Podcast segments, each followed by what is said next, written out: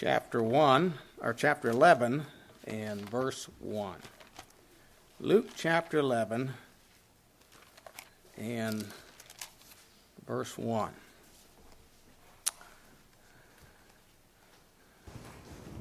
So Luke chapter eleven, verse one, and uh, it's just going to be, this is going to be a topical message tonight. The Bible says here, and it came to pass that as he was praying in a certain place, when he ceased, one of his disciples said unto him, Lord, teach us to pray, as John also taught his disciples. So the title of the message tonight is, Why Should We Pray? Why should we pray? Let's pray. Heavenly Father, we do thank you again for uh, the opportunity we have to open your precious word. And I pray as we look into the word of God tonight, as we consider this topic of prayer again, I pray that you would just challenge us, encourage us, convict us where conviction is needed, and that you might be glorified, and that we might be edified, instructed, and helped by your word in this matter of prayer. We do pray in Jesus' name. Amen. You know, as I was thinking about this today, there isn't, and I, and I thought this thought came to me, that in the Bible, there really, really isn't a clear-cut instant or circumstance where men started praying. They just did, we might say. Uh, we do know that In, from Genesis, that there was communication between God and Adam and Eve in the garden. God also communicated with Cain and Abel. Genesis four twenty-six says, And Seth, to Seth, to him also there was born a son, and he called his name Enos. Then began men to call upon the name of the Lord. And prayer is really just communication with God. That's really what it is. Um... It's our time. One, I, I read where one preacher called it this way. He's talking about our devotion or our time with the Lord. It's listen, talk. Talk, listen. You know, God talks to us through His Word and we listen, or at least we should. And then we talk to God through prayer and He listens to us. But if your prayer life at some time in your life or even now is what it ought to be with God, God will talk to you also in your prayer time when you're talking to Him. I mean, I've got sermon outlines during prayer time. Uh, so it's it's it's talking, listening, listening, talking. It's communication with God. And prayer, of course, is a part of that. Dictionary dot com describes prayer as a devo- devout petition to God or an object of worship. It is a worship of God.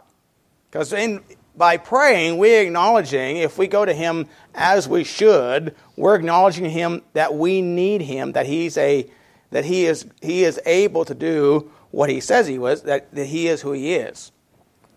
Um, it's spiritual communion with God.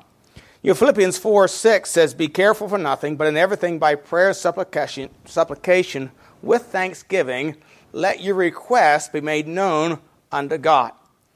Uh, prayer, as addressed to God, is often requesting. That's always a part of prayer. If you read on in this, this passage here in Luke eleven, you'll find that the disciples are instructed to ask God for things. Verses three and four. Give us this day. Give us day by day our daily bread. That's asking. Uh, forgive us our debts. Our sins, as we also forgive everyone that is indebted to us. And lead us not into temptation, but deliver us from evil. So, you know, a very important part of prayer is asking or requesting. You know, the word request here in Philippians four six means what is or has been asked for. The word supplication there means to entreat or ask earnestly.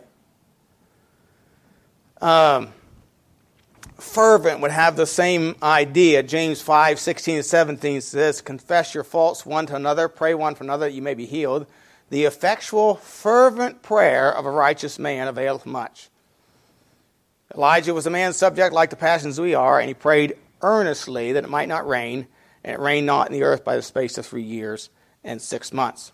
So, Prayer is asking or requesting of God. Now, I have two questions I'm going to ask. Why don't we pray? Why don't we pray? I come up with three basic reasons. Number one, busyness. Com- prayer, of course, we've already noted, is communion with God, and that takes time. I remember uh, Pastor Alan Dickerson saying, "We live in a we live in a prayerless age. We're busy. We want everything instantly. We're not we're not we wouldn't be considered patient by past generations. Um, we're used to getting what we want when we want it. But prayer takes time. It takes time. It's communion with God. And of course, to take that time, it has to be a priority. We have to make it a priority. So busyness. Secondly, unbelief. We just don't think God can really do what he says.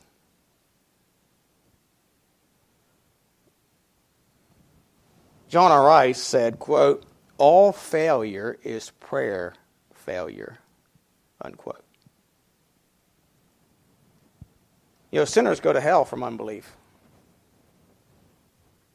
They don't believe God can or would save them.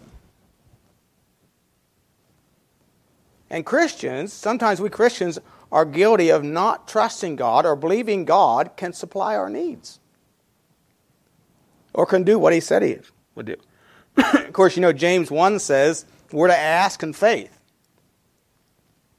and, and, and if we don't ask in faith, we're like a double-minded man. And we're not going to receive anything from the Lord. And we need to ask in faith. You know, we need to cast out unbelief. It is the devil's tool to keep us defeated. Unbelief. Third one that I have is pride. I don't like to ask. I'm embarrassed to ask. Or I'm not that important. Why can't he just do it? Why do I have to ask? I mean, he already knows anyway. Yeah, those are all true. He already does know. And he could just do it. But then you'd just be a robot and he'd be a tyrant. Is that the way you'd want it? I know that's not the way he wants it. You know, First John five, fourteen, fifteen says, "And this is a confidence that we have in him, that if we ask anything according to his will, he heareth us. And we, if we know that he hear us, whatsoever we ask, we know that we have the petitions we desire of him." If we ask.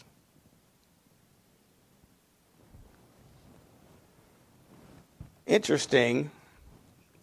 You know, some things, you know, sometimes I'm a little slow at seeing things, but in First Peter chapter five, in verse six and seven, this caught my attention today. And this is really one sentence, verses six and five. But we often talk about verse seven, but we don't often put verse six with it.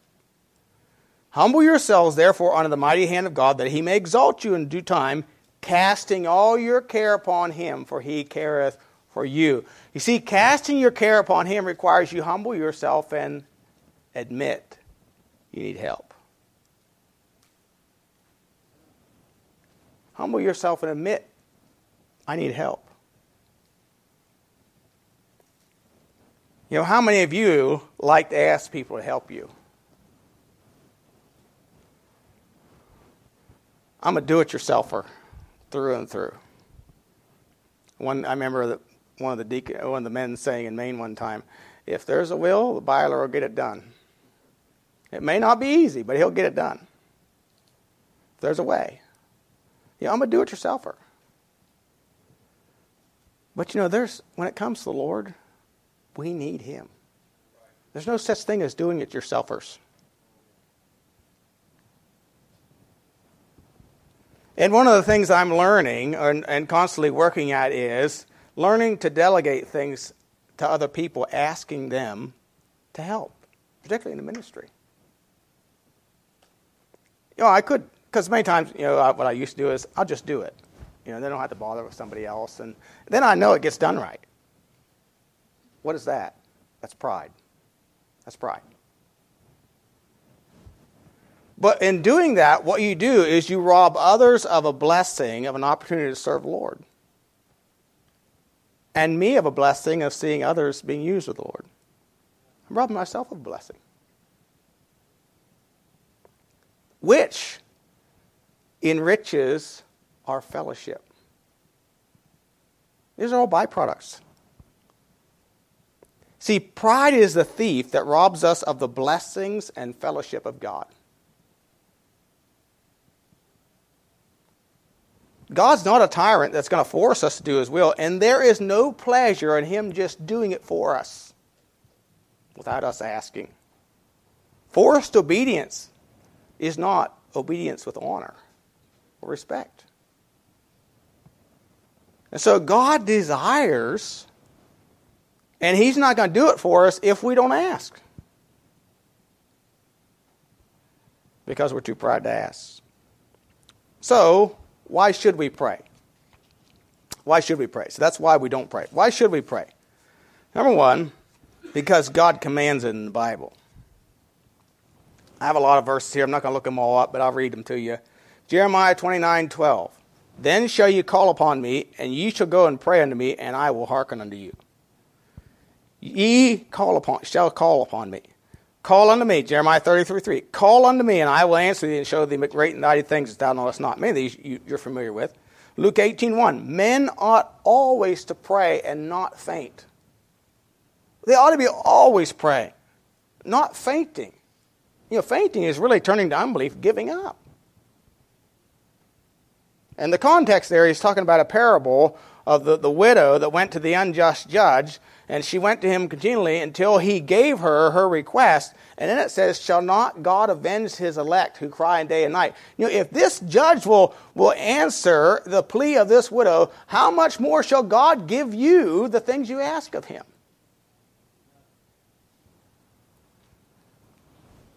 But he wants to hear from us.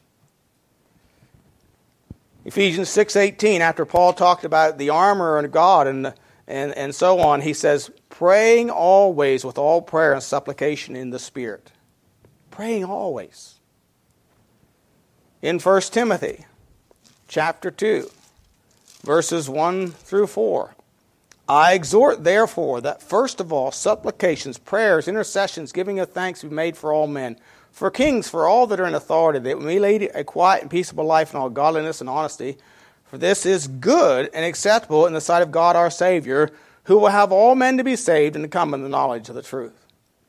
So Paul exhorts Timothy that there should be prayers and intercessions, giving thanks be made for all men. Again, Philippians four six. Let your request be made known unto God. And then, of course, First Thessalonians five seventeen.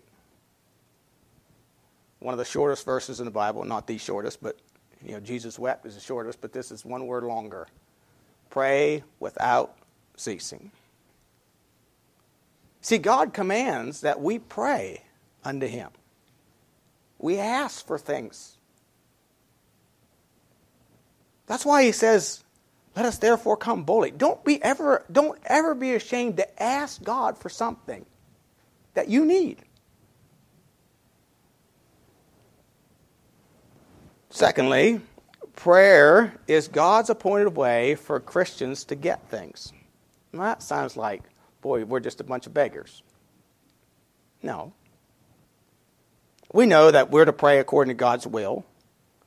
But prayer is the appointed way that God has designed for us to get things, the things that we need, and the desires of our hearts. Again, here in Luke chapter eleven, in Luke chapter eleven, and uh, verses three and four, uh, uh, you know, I read that earlier, where they were asked. He told the disciples to ask for things. Uh, in verse two, he says, he said unto them, when you pray, say, Our Father which art in heaven, hallowed be thy name. Thy kingdom come. So these are the things they're supposed to ask for. Thy kingdom come. Thy will be done as on earth, so in heaven. Give us day by day our daily bread. So that would be, when we're referring to the daily bread, everything that we need to live,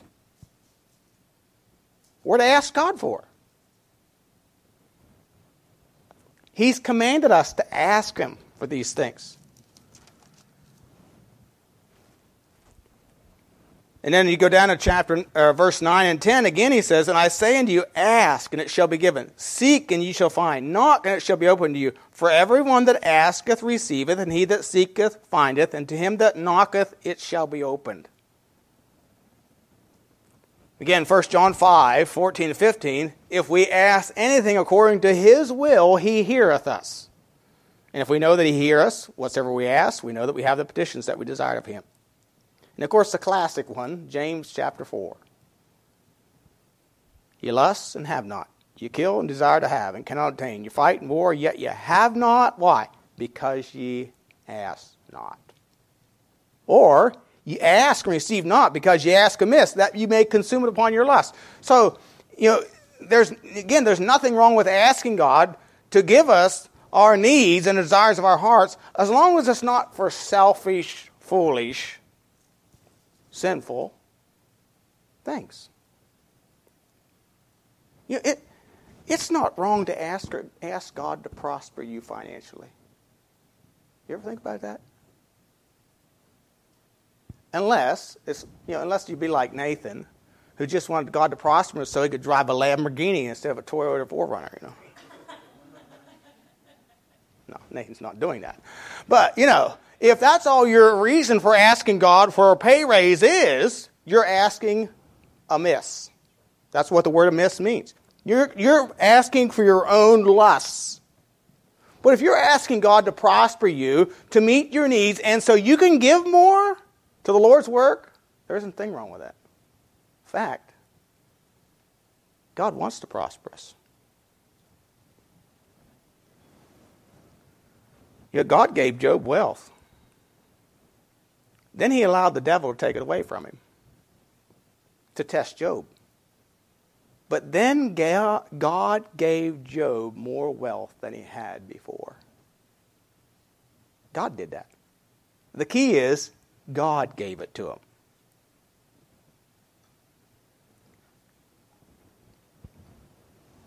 Naomi had a kinsman of her husband's, a mighty man of wealth, of the family of Elimelech, and his name was Boaz. And we know that that Boaz was a godly man. He was a godly man. God gave Solomon wealth. He didn't even pray for it. But what he prayed for was wisdom and understanding. See, Solomon sought God for wisdom and understanding, and God gave him more than what he asked for.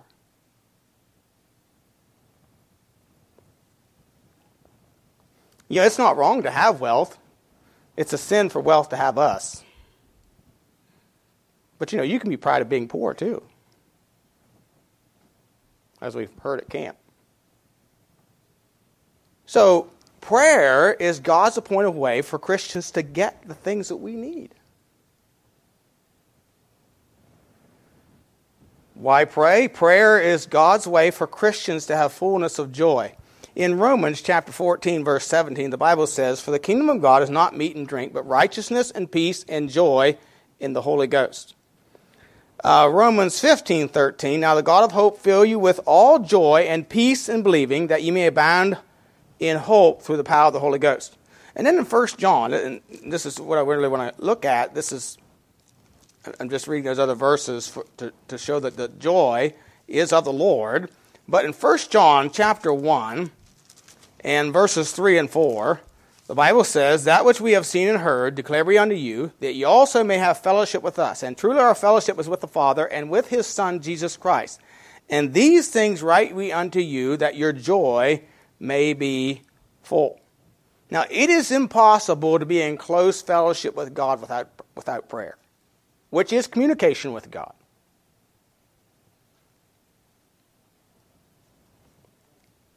And if you are in close, and, and John says here that our desire is that you may have fellowship with us and with His Son, Jesus Christ, And these things write we unto you, that your joy may be full. Joy comes from fellowship with God.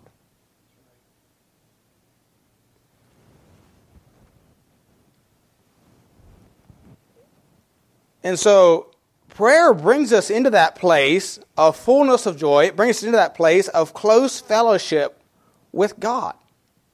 Now, in First Samuel chapter one, verses ten and eleven, it talks about Hannah.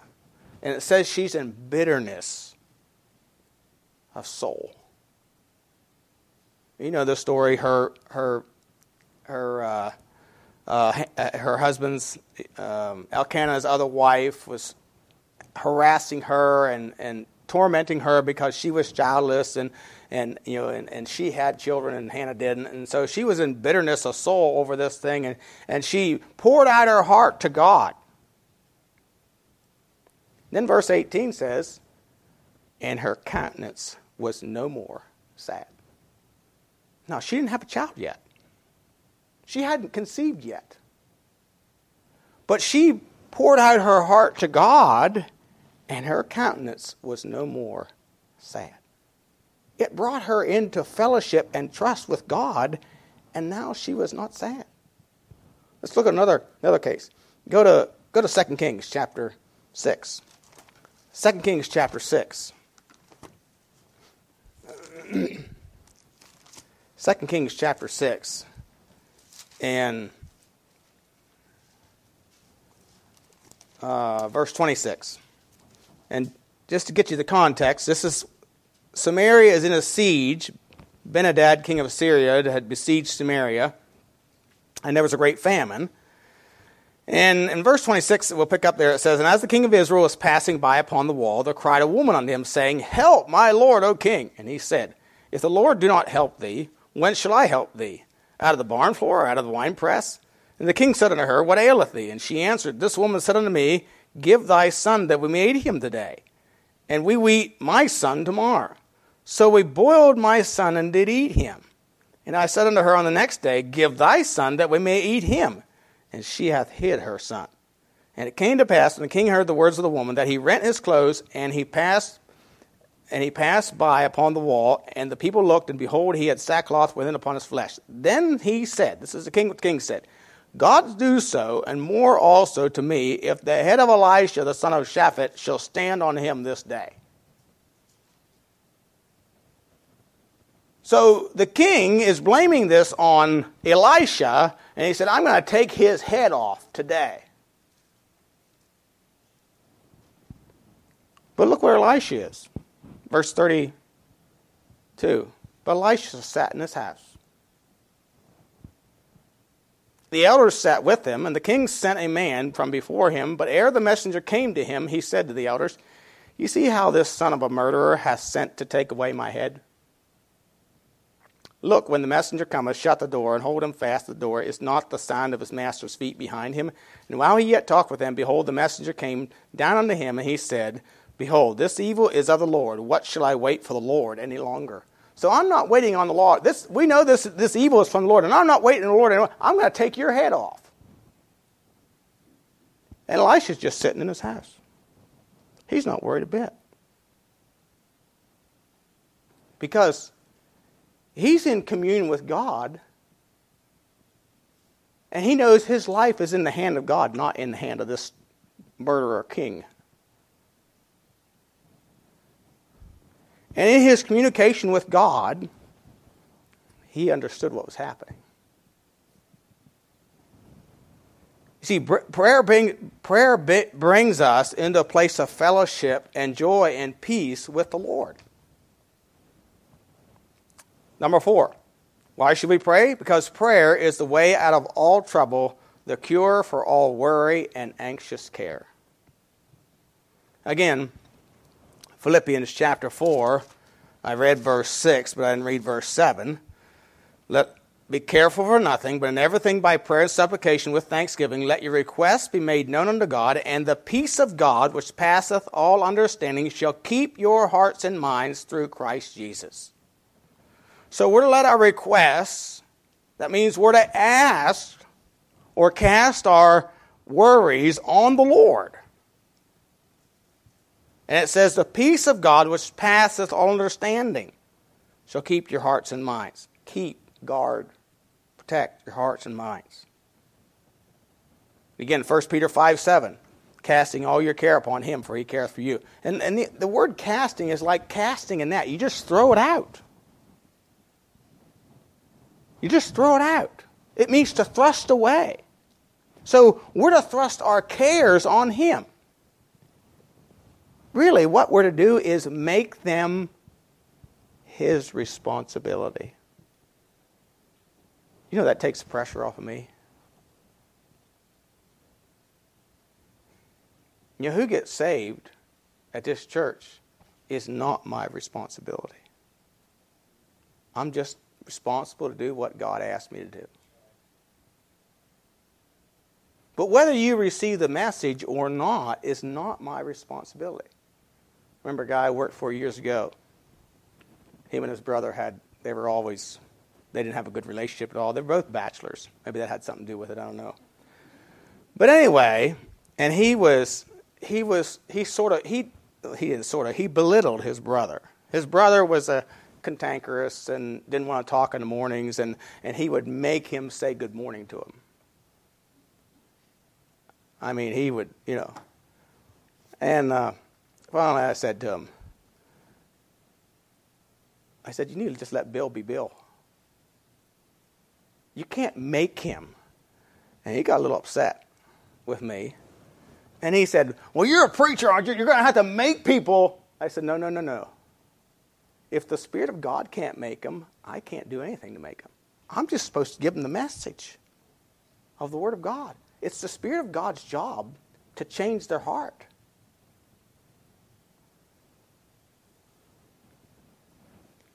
So we need to cast our care, the idea of casting our care on the Lord. The things we're concerned about or just plain worry about. Psalm thirty-four six, David wrote, this poor man cried, and the Lord heard him and delivered him out of all his troubles. Psalm fifty-five twenty-two, cast thy burden upon the Lord, and he shall sustain thee. He shall never suffer the righteous to be moved. You understand, we're in the hand of God. Can he not provide and take care of us? Ephesians one says in verse, I think it's verse eleven, that he works all things after the counsel of his own will. So whatever he allows in your life is for his purpose and glorifying and bringing you to a place of glorifying him.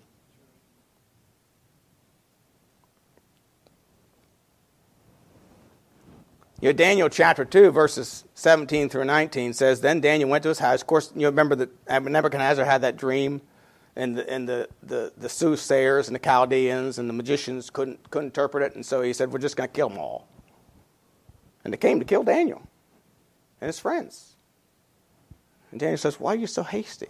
And they, of course, they told him what happened. So he goes into the king and asks for the king time. And then Daniel two seventeen to nineteen says, then Daniel went to his house, made the thing known to Hananiah, Mishael, and Azariah, his companions. That's the Hebrew names for Shadrach, Meshach, and Abednego. That they would desire mercies of the God of heaven concerning the secret, that Daniel and his fellows should not perish with the rest of the wise men of Babylon. Then was the secret revealed unto Daniel in a night vision. Then Daniel blessed the God of heaven. They were, they were, in, they were in life and death situation. That wasn't the last time those guys were in a life and death situation. But they relied on the Lord. And of course, the Lord delivered them. Exodus seventeen four, Moses cried to the Lord, saying, what shall I do in this people? They almost ready to stone me. And of course, he, he cried to the Lord, and the Lord told him to what to do there. And again, First Samuel one, I mentioned about Hannah, you know, pouring out her soul to the Lord. And the Lord answered her prayer. And really, she was resting in the Lord even before the answer completely came. As verse nineteen says, her countenance, countenance is no more sad. Look at Second Corinthians also. There's an example here in the, in the New Testament. Second Corinthians chapter one. verses eight and nine, eight through eleven. Second Corinthians one, verse eight, for we would not, brethren, have you ignorant of our trouble which came to us in Asia, that we were pressed out of measure, above strength, insomuch that we despaired even of life. But we had the sentence of death in ourselves, that we should not trust in ourselves, but in God which raiseth the dead, who delivered us from so great a death, and doth deliver, in whom we trust that he will yet deliver us. Now, we don't know, Paul doesn't really say what happened in Asia. Of course, we know that at one point he was stoned and left for dead. But he says, we here, we had the sentence of death in ourselves. You know, it looked like we were going to be put to death. We know in Philippi they were thrown into jail. And you know, usually when you get in there, it's, it's not a good situation. But, but notice what verse eleven says. Ye also helping together by prayer for us, that for the gift bestowed upon us by the means of many persons, thanks may be given by many on our behalf. Ye also helping together by prayer. Somebody said, quote, if prayer will help me out of trouble, it will surely keep me out of trouble, unquote. So prayer is a way out of trouble, the cure for all worry and anxious care.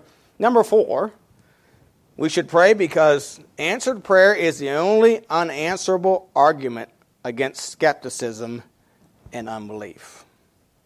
It's an unanswerable argument against skepticism and unbelief.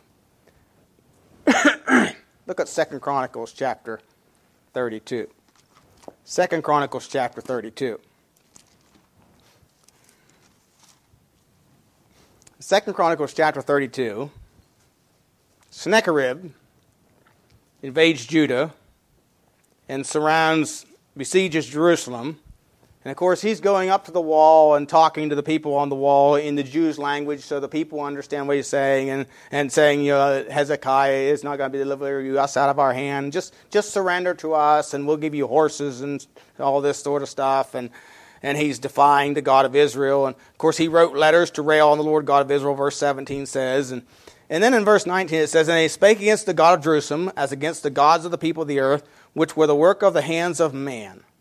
And for this cause Hezekiah the king and the prophet Isaiah the son of Amos prayed and cried to heaven. And the Lord sent an angel, which cut off all the mighty men of valor and the leaders and captains in the camp of Assyria. So he returned with shame of face to his own land. And when he was come into the house of his God, they that came forth of his own bowels slew him there with the sword. Now here's a king who's defying and disdaining and speak disrespectfully of the God of heaven. And he is, you know, from a human standpoint, he's more powerful. He's already defeated Lachish and taken it captive. Now he's at Jerusalem. He's given evidence that he has more power than, than Hezekiah and the people of Israel do. But he made a big mistake. He defied the God of the armies of Israel. You know, another guy tried that. His name was Goliath. And they just simply prayed to the Lord. And God sent an angel. Nehemiah chapter four. Nehemiah chapter four. You know, Nehemiah, as I mentioned last week, was a great man of prayer. And he was constantly being harassed and threatened by the enemy. And of course, this is what Nehemiah did, Nehemiah four nine. Nevertheless, we made our prayer unto God and set a watch against them day and night because of them. And then in verse fifteen it says, and it came to pass when our enemies heard that it was known unto us, and God had brought their counsel to naught. Notice that. God had brought their counsel to naught. That we returned all of us to the wall, every one unto his work. And then look at chapter six and verse sixteen. And it came to pass that when all our enemies heard thereof, in other words, the wall was finished, They heard thereof, and all the heathen that were about us saw these things. They were much cast down in their own eyes, for they perceived that this work was wrought of our God. See, Hezekiah, or Nehemiah, made it a matter of prayer, and the people made it a matter of prayer to God, and God brought their counsel to naught. And he caused them to be cast down. In other words, they were put to shame. Because they said, oh, if a fox go up against it, it'll fall through. You know, they made they made mockery of his wall. And we see again an instance of this in the New Testament, Acts chapter twelve.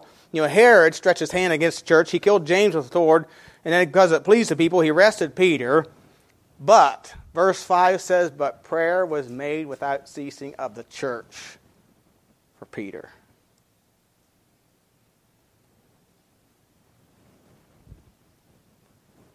And prayer was the answer to Herod's haughty skepticism and infidelity. That pompous, arrogant king, God delivered Peter, and that pompous, arrogant king is smitten of God and eaten with worms. Because prayer was made unto God.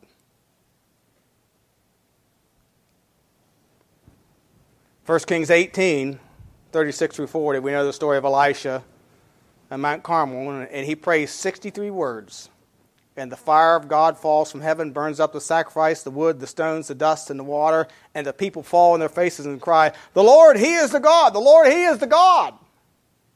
And they kill all the prophets of Baal. See, prayer is the answer to unbelief and skepticism. Number six. Prayer is the only way to have the power of the Holy Spirit for God's work.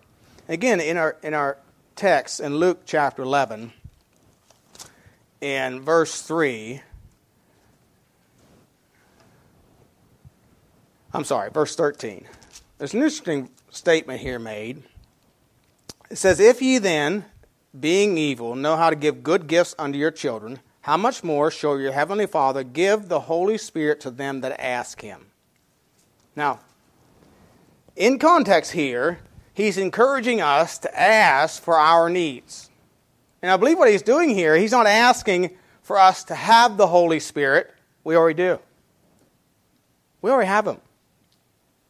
So we get the Holy Spirit comes and dwells with us when we get saved. But I believe what he's referring to here is, you know, we need to ask Him, and asking is yielding.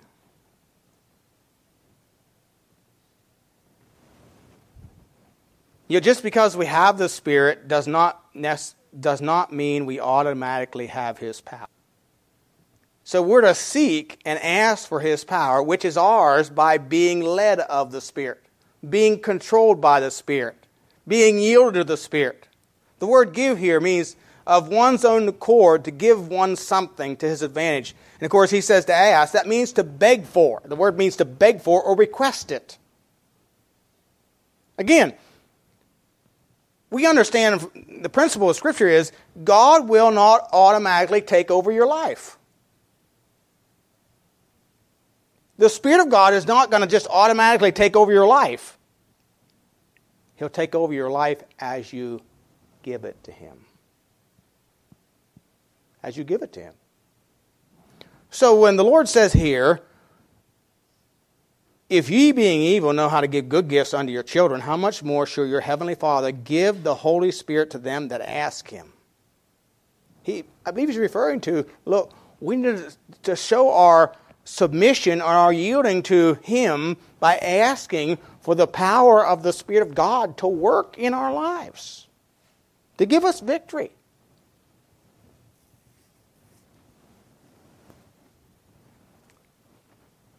There's no such thing as cruise control in the Christian life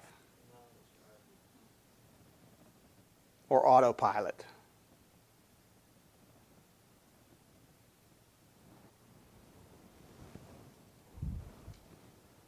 You know, being led of the Spirit is a continual thing.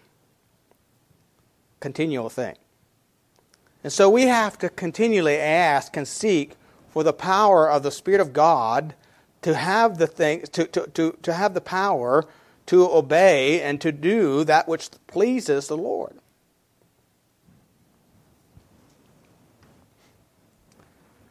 And then number seven, why pray? Because prayer is how we receive eternal life.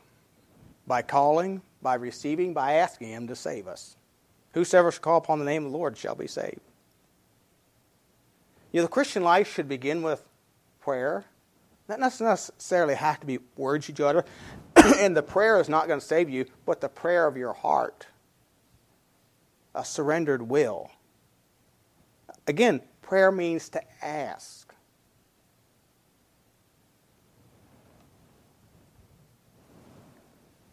So the Christian life begins in prayer and is continued in prayer.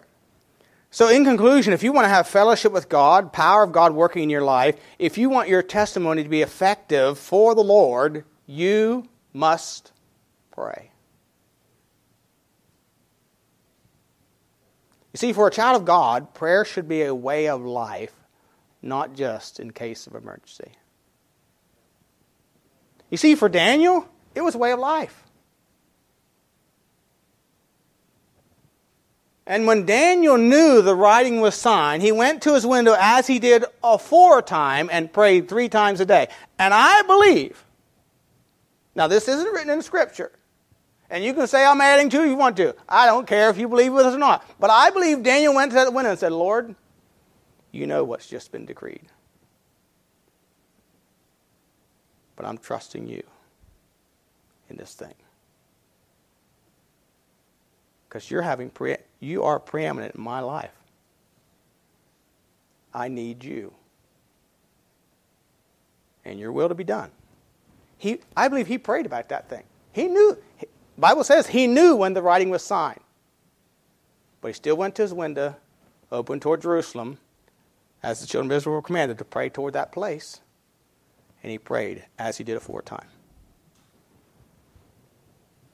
Now when you get to heaven and you look Daniel up and ask him if he prayed about that, I'll guarantee you he'll say, yes, I did. Because I knew. I had to, I had to cast. You know, sometimes we think those kind of people never worried about anything. Daniel was human just as much as we were. We are. And Daniel cast that burden on the Lord, gave that responsibility for his life to the Lord. Hebrews four sixteen says, let us therefore come boldly unto the throne of grace, that we may obtain mercy and find grace to help in time of need. God desires, and that word boldly there means don't be ashamed. Don't be too proud to come to me. Don't be embarrassed or ashamed to come. Of course, First Timothy two two says, you know, we're to pray that we might lead a quiet, quiet and peaceable life in all godliness and honesty. For this is good and acceptable in the sight of God our Savior. He will have all men to be saved and to come to the knowledge of the truth. See, prayer is pleasing and acceptable to God. And it'll give us a quiet, you know, that speaks of being at rest.